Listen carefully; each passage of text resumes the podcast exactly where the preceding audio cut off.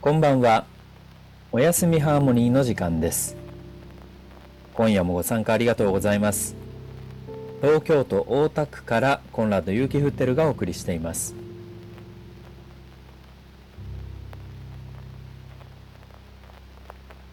うちの近所にセブンイレブンがあって、そこに昔ネパール人がいました。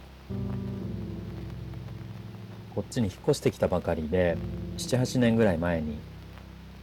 なるんですけども、引っ越してきたばっかりの時にセブンイレブンに行ったら、男性だったんですけどネパール人がいて、その当時もう今もそうですけど外国人ばっかりですよね、今コンビニって。で当時はそのセブンイレブンはネパール人ばっかりだったんです。でここに引っ越してくるまではあんまり僕はネパール人って友達いなかったんですけど、彼とよく話すようになって、深夜に行くと、人懐っこいんでネパール人はでいろいろ話すようになったりした時に、ふとした時に彼がいなくなってしまったんですね。いなくなってしまっ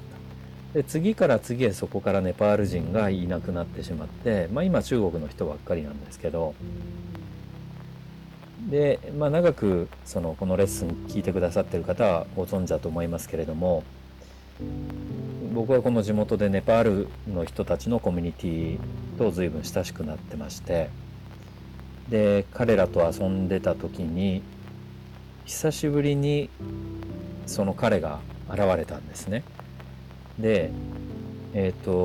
僕は初めましてなんていうふうに挨拶したんですけど、そしたら彼がいや初めてじゃないですよ、前会ってますよ、セブンイレブン来てましたよねって言われて、も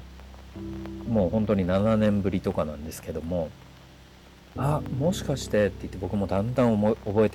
い出してきたんですよね。そしたら彼が六本木じゃなくて赤坂のサブウェイかなんかの店長をやってるっていうんですよ。いや店長じゃなくて、社長になったんですね。そこを引き継いで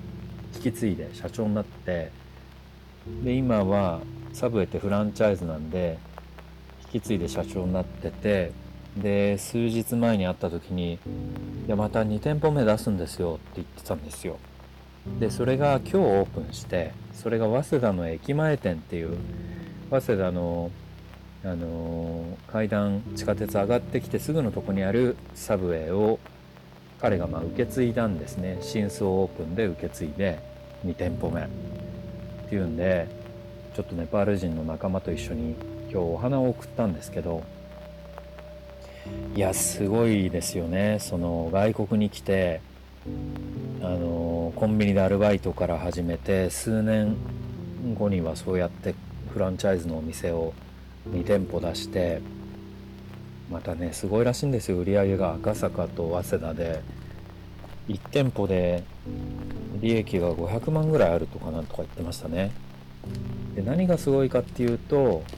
一人が成功すると他のネパール人をどんどん呼んでいって拡大していくんですね。つまり助け合いというかつながりというか、一人がそのお金を持ったとしても彼が独占しないんですよ。みんなを家族中を呼んでいくから、でそれをどんどんコピーしていくっていうやり方なんですね。これは日本人は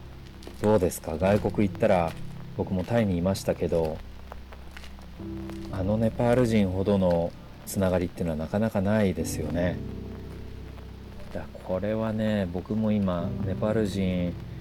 の人たちと仲いいんですけど、いずれネパールが日本を抜いた時にはそのカーストに混ぜてもらおうと思って今一生懸命仲良くしてるという、そういう話です。